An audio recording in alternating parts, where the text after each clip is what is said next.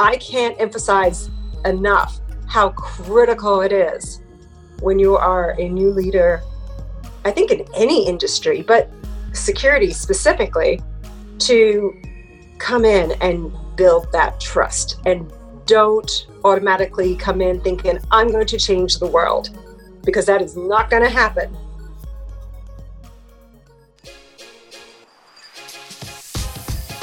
From Exabeam, this is the new CISO, a show about the people who lead IT security teams, the challenges they face, and how they overcome them. If you like what you hear, please rate, review, and subscribe to hear our new episodes first. I'm Steve Moore, and today we again hear from Olivia Rose, CISO of MailChimp. The first time we spoke to her, we went off on a great tangent, ended up talking about the unique challenges and opportunities for women in cybersecurity. Now we're back again, ready to tackle a topic we originally had in mind, which is the first 90 days as CISO. As a new CISO, your success depends on your team, and in many cases, there's the opportunity to build one from scratch. But what do you do when you inherit one with established roles and procedures and personalities? For a successful transition, you can't just run in guns a blazing, expecting people to come around to your way of thinking just because you have a title. So, what tools can you use to connect with the team, step up as their leader, and ultimately work together to protect the organization you serve? Okay, Olivia, thank you so much for being back on the show. For those that haven't listened yet, this is actually her second episode. The first was episode 13, and I believe to date was our most downloaded. So, Olivia, welcome back. Oh, it's good to be here and I always like to be number one. So we'll try to uphold that uh, yeah. that record. to also be number one this time. yeah. So it, for those that haven't listened uh, prior, would you do us the honor of just a quick introduction? Kind of who are you? Uh, where do you work? A little about yourself. Sure. Presently, I am the CISO at MailChimp, which is a global all in one marketing platform. We are very well known for our uh, email distribution platform. And prior to MailChimp, I've spent about 15, 16 years in the security space, always on the advisory and consulting side, advising C levels on best security practices, controls, risk, compliance, governance. And then earlier this year, I thought it would be a great opportunity to try doing it myself. so uh, here we are. Yeah. And for the listener, we started off having a chat. Actually, last time you were on the show, we were going to talk about this topic. And through just part of the conversational nature of the show, we got on another topic, which is actually extremely important. And it was so good, we just ran with it. So, this is actually the original topic, which is I believe, uh, something you wanted to cover, which was the first 90 days as a CISO, what to do and and maybe even what not to do.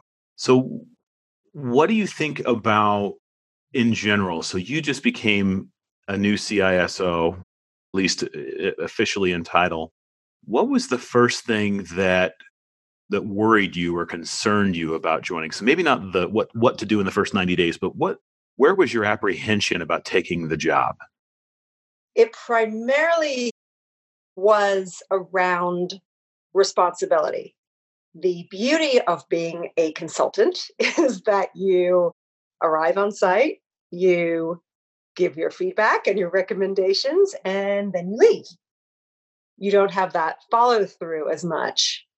So, I what was concerning to me or making me a little apprehensive was this is a different ball game where I'm expected to do all that, but also own it through to completion. And yeah. I thought that was a really interesting challenge. And so that, that was a big one. The other one was managing a security team myself, because I've always advised on building teams. And of course, I've worked with a lot of security people in my career and I've managed a lot of security people in my career, but it's always been on the advisory side, not necessarily the in house practitioner side. Yeah, there's a difference in commitment, is maybe one way to frame it. where there's a permanence more so to the position for sure. And I think the other thing that a lot of people might miss is the operational gravity of the position. Meaning, again, if not to say consultants or advisory uh, folks don't work a ton of hours because I know they do, but there's a an ownership that comes with the job where you might be up all night working on an issue. You might have the stronger connection to the problems of the of the company, whether political or technical, and that can be a shock to a lot of people that aren't familiar. I mean, did you find that as well? In my case, I didn't find that as much, but I, I can definitely see how it would be a shock, and I think it depends on the company you go into. Now, if I remember correctly, is your were you the first CISO at Mailchimp? Yes. so what, what Mailchimp you, needed? Yeah, sorry for interrupting, but what advice do you have there? So you, if you're the first CISO, so not only are you a new CISO, you're the first CISO. Tell me about that. I think it's fun. Uh, I must. I, I might be a glutton for punishment, but I think it's. I think it's an interesting challenge because when you come in as the first leader of security, you have a green field. You have a lot of expectations placed on your shoulders. You have a lot of hurdles you need to get uh, to overcome, which I can talk about after this. However, it's really exciting for someone who enjoys literally jumping in and making chaos out of, I'm sorry, making sense out of chaos and a true challenge. And I have found it particularly uh, rewarding to be able to come in to MailChimp and look at what people have thought in the past the issues were, and then to take those and then also add my thought process to it. So, do you think that there's, and you may not have experienced this at MailChimp, but if you are the first chief security person and the company has been without that do you think that could that could introduce additional challenges? Meaning they don't know a definition of good or bad. Uh, there hasn't been any rigor around or maybe even any familiarity with infosec potentially right? It may have been the goal may have been you know build fast build market share get customers focus on availability do things quickly. But now there's a security person. Like is there anything there that that either you encountered or that you were maybe worried about encountering? Well i can tell you from what i'm hearing from other cisos in general because it's a little different in my situation. In general they have come in and it's been more chaotic than i found it and i say that because mailchimp has always had a security team in place and a very high employee awareness and interest in security. So they needed someone to come in and put it all together and, and just make it work better and aligned with strategic objectives and business objectives. Though what I've been hearing from a lot of CISOs at organizations that are just hiring a, a leader, security leader for the first time is that typically it's much more chaotic uh, they don't have the support that I had necessarily. And it is, it, it's a difficult position to be in because you do need to come in and say, you know that what you're saying is right. However, the organization may not think so as much. We have, well, we haven't been breached yet. And right, right. Well, you know, how can you how can you come back to that? I I was in a very fortunate position. However, what you were saying I don't think it's as common to be in the position i w- I'm in. Yeah, so there was already a culture of of security there, just not maybe an officer sort of over that program from an ownership perspective. Is and that's a good clarifying point. I I think it's still though when there's a new officer in an, any organization, as that company grows, if you're the first, time is is is an interesting currency, right? It, it's scarce. Mm-hmm. And you now have your own message and it has to go up and out. So you're fighting for a piece of that pie, that time. Mm-hmm. And so that anything there that you know now there has to be security updates there needs to be sort of sign off on different you know third party risk or customer evaluations i mean anything there that you know getting into that that rhythm and maybe this is part of your some some what you had to discover in that first 90 days anything there to sort of get the the the, the cadence of security going? Any advice there any observations there? Yeah thinking back on my uh prior response here i made it seem like it was all sunshine and rainbows.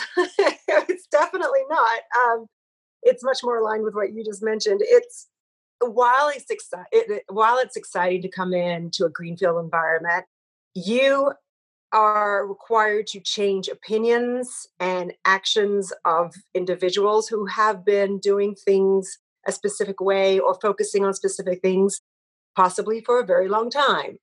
And there's always the question of why? Why do I need to change? And change is not that much fun for most people, probably not for anybody, but some people have more problems with it or concerns with it. You have to understand that when you come into a new environment, you have to play nice with the other kids in the sandbox. This is their company. They've been doing things their way for a very long time. You're the newcomer. So, how are you going to share those toys in the playbox? And it's critical to build alliances and partnerships with other teams. It's critical to be viewed as an enabler. So, when you come in as a new CISO or leader to an environment, if you come in guns blazing, the quickest thing that's going to happen is everyone just stops listening to you. Mm. Or they think that your hair is on fire, or they're not going to pay attention to what you're saying. What I've discovered, and, and I'll be very, very transparent about this, um, I had a little bit of those those guns blazing when I came into Mailchimp. I'm very honest about that. And so for a couple of months, it was a little rough. But I learned very quickly I needed to back down and I needed to listen a lot more. I already thought I was listening, but I needed to listen a lot more.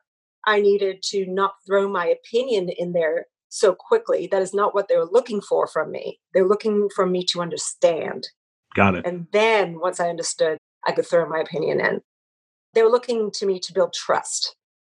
I can't emphasize enough how critical it is when you are a new leader, I think in any industry, but security specifically, to come in and build that trust and don't automatically come in thinking, I'm going to change the world, because that is not going to happen.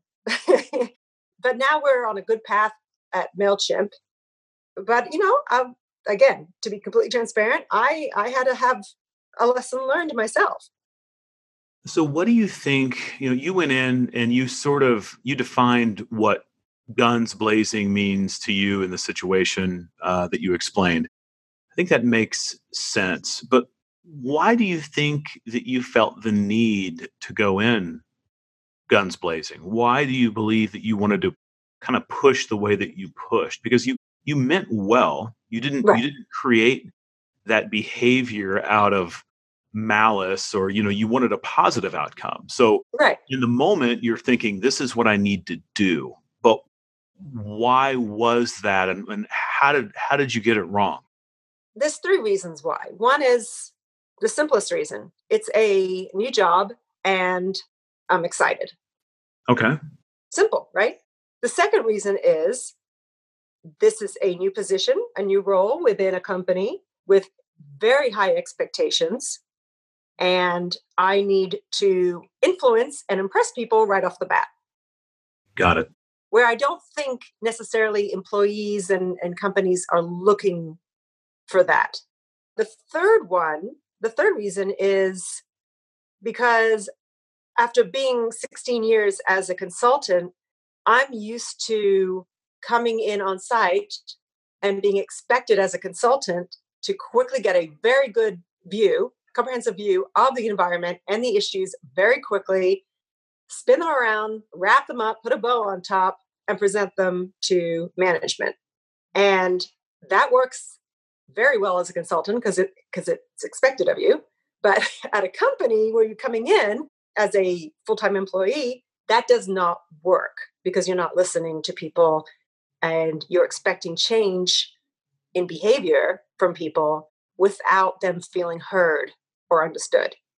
Right. Yeah, that's I think that's you really hit it there. I think for anyone listening who's a consultant or is is looking to change to a to a bigger commitment as I mentioned earlier, those are three really good items that you want to kind of do a, a self check.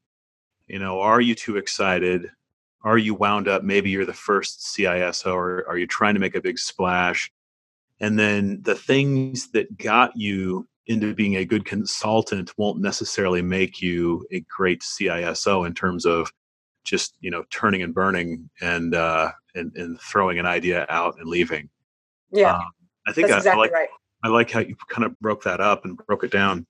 And my manager actually, if I can just throw another, another thought in there, Yeah. my my manager, he's the CTO, threw in a good thought a couple of months in, which had me thinking about it.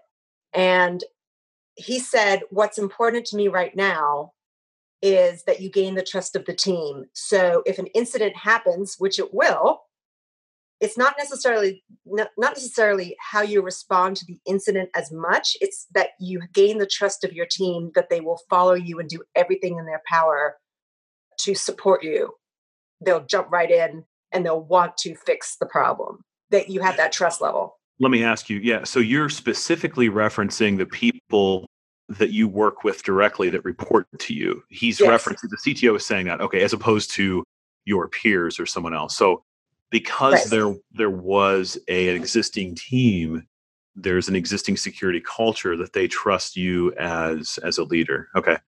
right and there's more to that than just coming in and saying hey i'm really good at building up 24 month strategic roadmaps check me out there's a lot more to it than that to gain their trust All right, let's talk about that for a minute then. What what is from your view? I mean, trust to me takes that's a long and slow thing. It, it- Mhm. trust isn't generally quickly earned. Now, there's some exception to that, but when the CTO is sort of coaching you on this to say uh, your priority, your your priority right now is to gain the trust of your team. Yeah. What is that trust, and and how is it achieved? this is probably one of the things I'm most proudest of in my uh, six month tenure at MailChimp uh, that I managed to gain the trust of my team. That I honestly feel, I know that if something happened at sat on Saturday night at three in the morning, I know they will jump in, no questions asked. And the reason I'm so proud of that is because we had a rocky road. Those first two months were very rocky. And it was on both sides, right? But I, I would say it was probably driven by myself because I came in a little guns blazing. So I would caution anybody, as Steve mentioned, I would caution anybody going into uh, leadership and security not to do that as much as I did. However, it became after after the two month mark, I came to the realization that something needed to change. And, and obviously, that starts with myself. And what I did was I dropped the veneer that I'm a, you know, I know security and I know a lot about this and it's going to be my way. And, uh, you know, I know what's wrong with everybody, you know, with, with everything going on here. And my way is better because I've been in the industry twice as long as long as you guys have y'all have, I should say.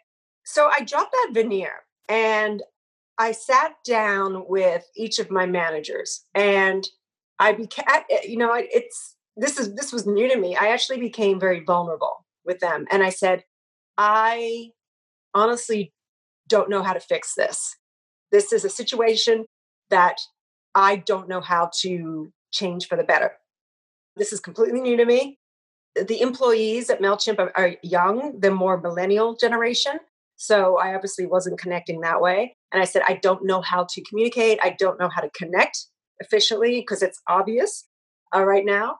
And I need your help. So you tell me what to do. And each one of them responded incredibly well.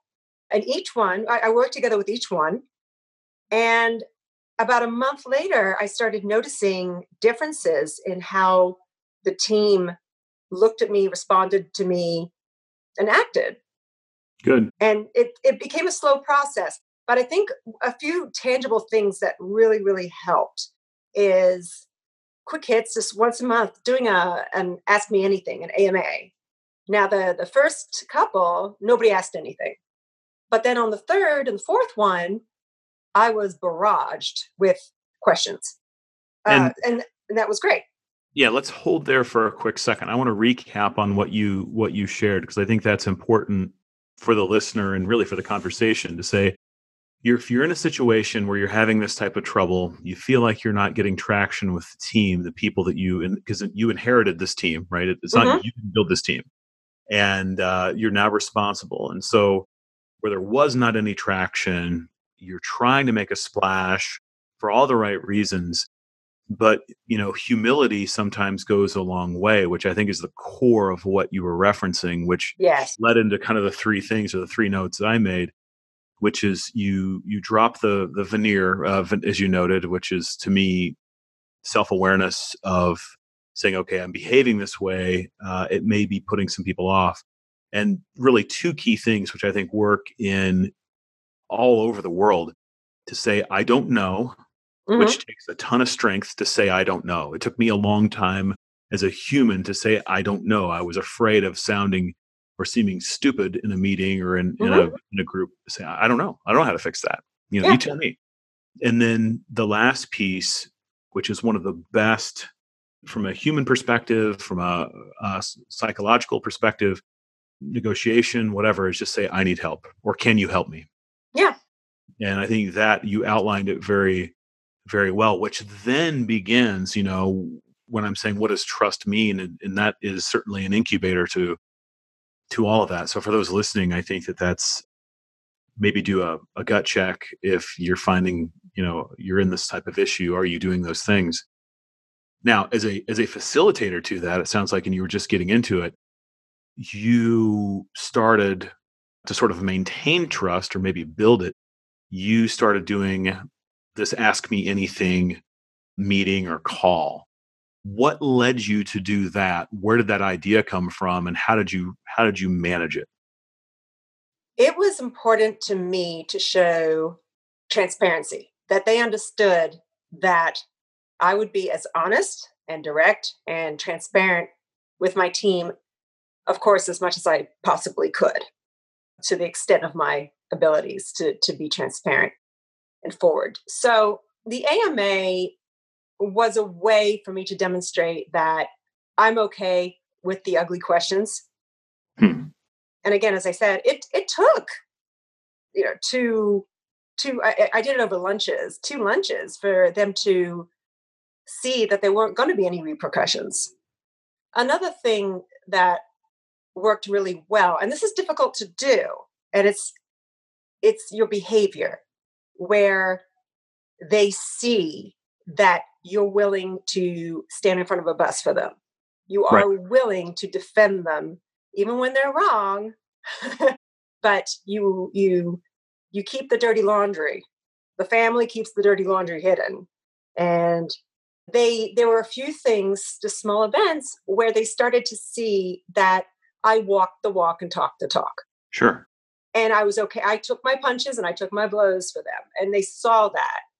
Can Another Sorry. Yeah, let me let me yeah let me interrupt you there real quick. So you mentioned I want to go back to behavior, uh, and mm-hmm. I've got I think that's super important, and also the, the the having people's back. But you mentioned earlier that in the AMA you were cool with even with ugly questions. Like what? Mm-hmm. Tell me an ugly question. so uh, there was, uh, and I think I think I can be pretty open with this. It's not confidential.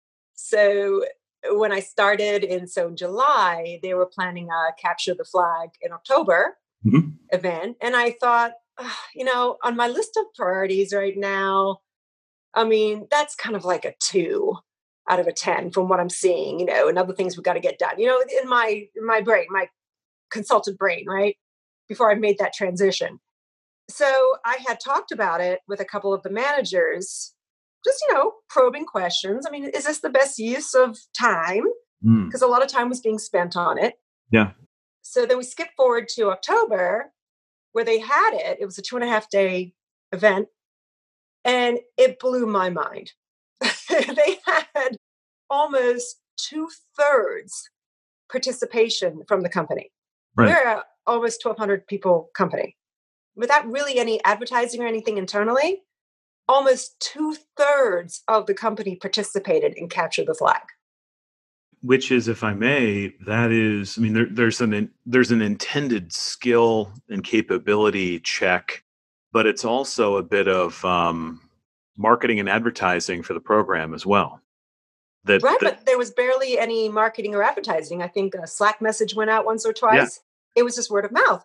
So, you know, of course, I'm standing there looking at this, eating my words. You know, you know, yeah. okay, I've been corrected. So, at the next AMA, which was the third one, the question was asked. so, what is your opinion about the CTF now? Hmm. And you know what? I owned up to it. I said I was totally wrong. Yeah. so, yeah. you know, the first and second session, they probably would not have asked something like that because they would know how I would respond. But by the third session, they recognized that I see my mistakes and I own up to them. And in this case, I was completely wrong. And I actually apologized to the, the person who was in charge of it. I said I was completely, completely wrong in doubting you. Well, and I think that goes back to this idea of trust and where before we had three items that we were sort of counting that you recommended i would nominate a fourth which is the i am wrong so dropping the veneer mm-hmm. saying you don't know how asking for help and when you're wrong admitting that you are and i think those are yes. again th- those are very non-security things but may plague security teams for a variety of reasons maybe more frequently than others because of you know we are all still sort of developing our definition of good uh, and and many of us come from such a difference of background that that i think starting resetting at least is is helpful in that regard. I, I like that. Oh good. It worked like magic. It, just those four things you mentioned they saw me as a human. I want what's best for them. I want them to be happy. Of course whenever a new leader comes in there's always fear of she's going to get rid of all of us. And i said absolutely not. That's that's not my intention whatsoever. I'm not a, i'm not an idiot. I'd rather have you stay trust me. I know what the security market is like out there. Right and I, I think over time i think they just began to like me as a person too. And i'll tell you I, I thoroughly just genuinely like each person on my team as a person. Right I think they're fantastic people. And we had a, a big initiative. I, I, asked on on uh, early Monday morning to we need to take a look at this right now. We need to assess, do some discovery as to how if this is a risk to Mailchimp. It was a large uh, global event. If you can put two and two together. Yeah, I got you. yeah. So I want I said I, w- I want us to do a, a big sweep let's make sure that we're doing our due diligence and we got our T's crossed and our I's dotted, right? Just so I can sleep better at night. And the way these my folks jumped in, it was just, it was heartwarming. I mean, I, I got to say, it was heartwarming because I look back four months ago, and would they have done that? They, yeah, they would have jumped in and they would have done what because I'm their boss and I asked them to do it, but there wouldn't be this almost maniacal excitement about it. Yeah. Like we're working as a team, we're doing something awesome. She brought this really interesting thing to us. Right. We, you know, we're valued. She trusts us. It's that type of response. I kind of moved you away from the topic to recap earlier, but you were getting into defending the team, which in many cases infosec can create situations sometimes even outages or other types of problems in an environment where they need to feel some level of protection right because mm-hmm. sometimes mm-hmm. our work can be a little messy unfortunately right tell me a little about that i have my own sort of thinking and even my sort of my rules of leadership that cover this so it's very close to my heart but you were kind of getting into the topic of defending uh, or standing up for your team. Maybe share an example or your perspective on that if you would. I'll be honest, I can't think of an example that I can say without it being yeah. obvious, but I, I can kind of talk around it. Yeah, well, let, let me let me lead in with I had a basic thing that that I believe that the security leader should own every failure. The team gets earns the and, owns the success. Any mm-hmm. failure for any reason, uh, that was how I managed the team and tried to lead the team because I didn't want them to have any fear. You mentioned fear earlier, and, and mm-hmm. because my my my bullet point on this is that we need people that will innovate and take risks. And if fear, they will not. And if they're in fear, it leads to apathy. So, mm-hmm. uh, and so as a leader, the way you do that typically, and there's several ways, but it's if you have to take away pain and and and they have to feel protection, and the best way is is to sort of own own any failure of of any type and every type, and sometimes it hurts to kind of you know take those arrows. But that's kind of where I was going. I didn't. I know there's certain things that are sensitive, you can't sort of well, you know, Suzanne did this, and she was wrong, I, and I own the problem. But I mean anything that, again, from the lens of a new CISO who's excited, who's trying to win the team over, I think it's important to talk about fear. So that was sort of the opening in that first 90 days to say, you know, in that behavior lens, you know, is there ideas that you have or anything that you'd recommend? Yeah, actually, I think in my case, there had not been a leader of the team, executive leadership level. So there wasn't a lot of attention paid to them as much as there should have been and so on. So they they saw that i made it very clear that the security team we are the, the security experts in the company. Now other people other teams may may have some great ideas and they may want to deploy those ideas but ultimately we own the decision and the governance. Yeah and one of the things I remember this in a meeting, I think one of the things that got me some traction with trust that I said, I want all of you to have good reputations and that you're easy to work with and everyone like you. Personally, I don't care if anyone doesn't like me. I'm past that in my career. Yeah, yeah. I fully expect that nobody will like me in this role. So I'm completely okay with you pointing anyone who gives you a hard time to me, and then right. I will be the one to say no. And that right. has happened a few times where they say, well, so, you know, these people push back on these things. And I say, send them to me. I'm more than happy to, say, to tell them no. And yeah. that, if, when, when they see that in action, then you gain trust that this person really does have my back. I know that if I mess up, I try to do something innovative, as you mentioned, and it doesn't quite work out the way it should, and I mess up, she knows she expects from me that I should try to fix it. If I can't fix it, then at least let me know. And they know that I will defend them because my actions have been prior to this that I, I will st- stand up for them.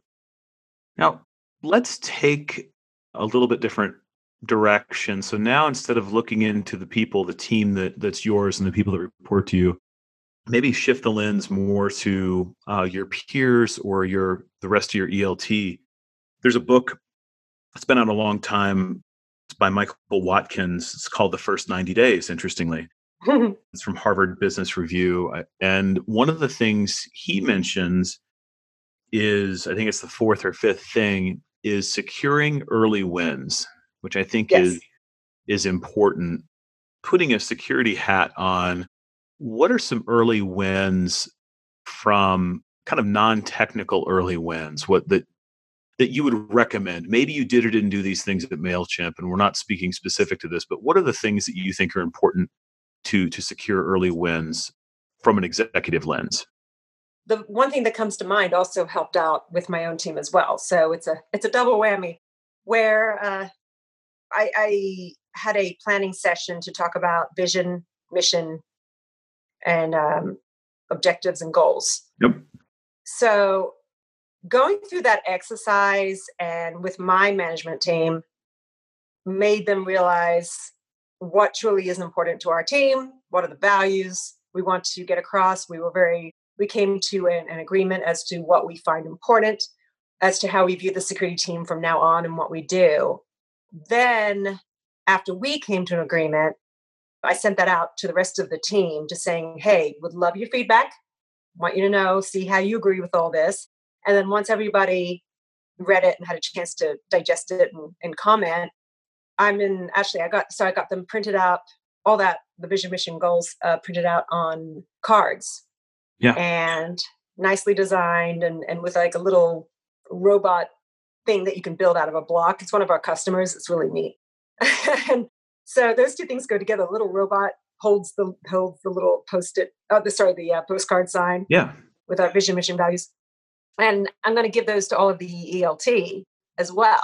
So it was a double whammy where people can see within the group and outside the group what my vision is for the team and how successful we're going to be in supporting MailChimp's overall business and strategic drivers. Yeah.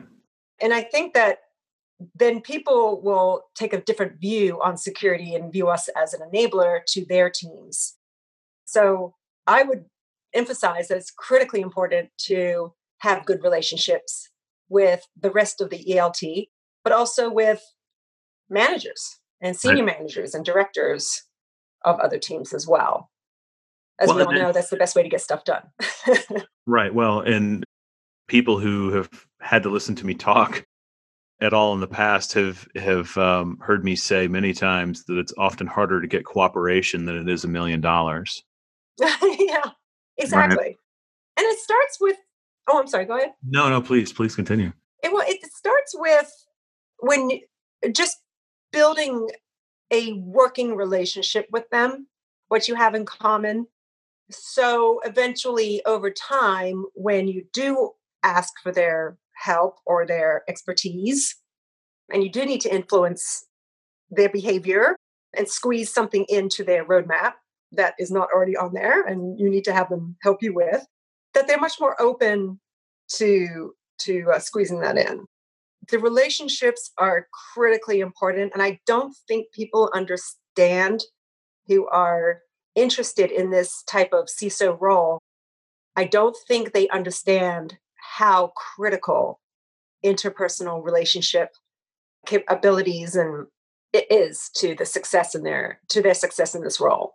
Oh, I, you do not have to convince me. And I, in my past, I was too heavy-handed in many ways when I was an individual contributor, and even when I was a young leader. But trying to figure out myself from a human perspective and and studying things like emotional intelligence and mm-hmm. motivation and having empathy and all these things that especially for the benefit of my team because I, I saw myself as you know we're with these folks sometimes half their waking hours and I know a good or a bad day at work can mean or lead to a good or a bad day at home. And so mm-hmm. You really have to lock that in but on the outside, you know, absolutely, you know, there's a lot of things that security teams need. They've got to cover a lot of ground, and you don't want to have to convince somebody of something in the middle of a crisis. As, as an example, you want mm-hmm. to have the relationship ahead of time. You know, it's a the, one of my talking points is you you don't want to have to make an introduction in a crisis, and that's a that's a really you know so that that takes being social, it takes being present, being available uh, and and adding value eh, having genuine interest in other people's work. Anything else in terms of early wins? I really like the direction you had on you know kind of putting together your mission and direction. Any other observations that worked well for you in your first 90 well there was that one time i blew up at a vendor because they were mistreating my staff. No that's good. Yeah no all right yeah, okay. I can't yeah, talk more about that, but uh, they they saw right there. No, I um, want to hear about that. So that okay, so you have a vendor. I don't. We obviously we're not going to mention vendors. We're not going to vendor. You know, this isn't about product or yeah. anything like that here. But what was the what was the issue at a very high level? What was the the problem between the vendor and your your team? I actually blew up with them twice. Um, in summary, it was a long-standing relationship over several years and i think there was a level of them taking advantage of my team Mm. and letting certain things slip by, which when I came aboard, I came at the tail end of the whole thing. And I stopped the presses and I said, wait a minute. And I brought up all these other, uh, all these points of, you know, lack of a better term, misconduct by Right. this vendor. And of course, I can do this in my sleep, you know, rules of engagement. After 16 years, I know what to expect from a vendor during uh, an activity and initiative. And there definitely were were gaps. And my thing, and this is what I convey to the team, is you can mess up. Just fix it, own up to it, move on. Not a big deal. I'll forget about it tomorrow. Trust me, I got two billion other things to worry about, right? With this case, I expected an apology from them. I expected recognition of their mistakes because they were glaring, absolutely glaring. We were in a meeting and it came to a head where they just refused to take accountability. And it was at that point where I just, I probably went off for about a minute. and uh, afterwards, I apologized to my team. I said, I'm, I'm sorry, you know, you saw that. I just, I had to do it. And uh, they actually said, no, it was awesome. You know, somebody's finally standing up for us. Sure. Uh, Well- so they like that. The second time was with the same vendor where a, senior leader, a, a member of their executive team was now, it had escalated to a point where executive leader was on the call. And it came to a point again where I said, you know what, at this point, all I want is an apology. That that's all. I want an apology to my team because you have made them waste time and you treated them unfairly and you took advantage of them. And you need to, I don't see, under, I don't understand how you don't see that or refuse to acknowledge that. We all know that you did. And there, uh, the apology was made to me directly Mm. as to, so this is how, we're sorry that this is your first experience with us. okay. And at this point, uh, you know, I was just like, you know what, we're done. We're absolutely done. You just don't get it. I said, we will never be using you again, ever. And I said, you owe an apology to my team who Yeah, is on this team. call. Yeah. You know, they're on this call and I'm waiting for it. And so a half hearted apology was made. And, uh, you know, at that point, I was like, you know what, we're done. We're done here. If you can't even treat members of my team with respect, you're, you're finished. I don't care how good your product or service is. So they, they saw that. And from that, I got the, the nickname Mama Bear. so they, they saw that I'm willing to not allow them to be offended or treated badly by other people just for the sake of, of work. Is there a place? This was a glaring issue, Mhm. but uh, which triggered these sort of these series of events. We hope to not have to be in this type of situation ever, because you know life is too short, and fighting with people unnecessarily is Right. a lot. But do you think in the first ninety days, had this problem not popped up, do you think a a vendor review would have been in normally in your first 90 days sort of a a rationalization or is that something that would happen after in that window of time there's there's no right answer but i was just curious would you have were you planning on digging into your vendor partners or your your software providers or your whoever your var was i mean was that in your 90 day plan or is that something you would recommend pushing off if you can I would recommend pushing that off. I, I did not look at them. If they're in place and my my managers say so far it's been a good working relationship and we've been happy with them, I don't see a need for a review of the vendors. Once they give their findings, reports, and so on, then I think that's a good time then to look at the quality in what they delivered. Of course, I have my favorite vendors whom I've known and worked with for years, and I have my favorite people who I know and trust. I would love to bring them in. In this case, we are going to bring in one of those people who I know and trust who um, is at another company to replace the vendor we had. But there's also a lot of vendors out there that I'm not familiar with and I've never worked with. And if the security team has been working with them and has liked them, I'm willing to give them a shot. Absolutely. I, I think that it gets back into an earlier topic, which is that that trust piece. You know, in my prior life, there was a group of people who I had a lot of trust in, and, and our procurement team was like, well, they're a little more expensive. And I'm like, yes, but I don't have the negative outcome that I do with others. right. I'm, willing, I'm, willing, to pay 1% more or 2% more to not have these silly conversations again. Right. You know, to sort of prevent these issues. Anything else? We're about, we're, we're about capped at time, but uh, we could go all day on this. But anything else that you would want anyone else to know? A first CISO, a new CISO, uh, in their first 90 days. What's something else another piece of advice you might have to to kind of wrap up? There is a fantastic set of books and there's also a really really great post by a ciso called gary hayslip. Yeah he's yeah he's uh pretty pretty out there on linkedin.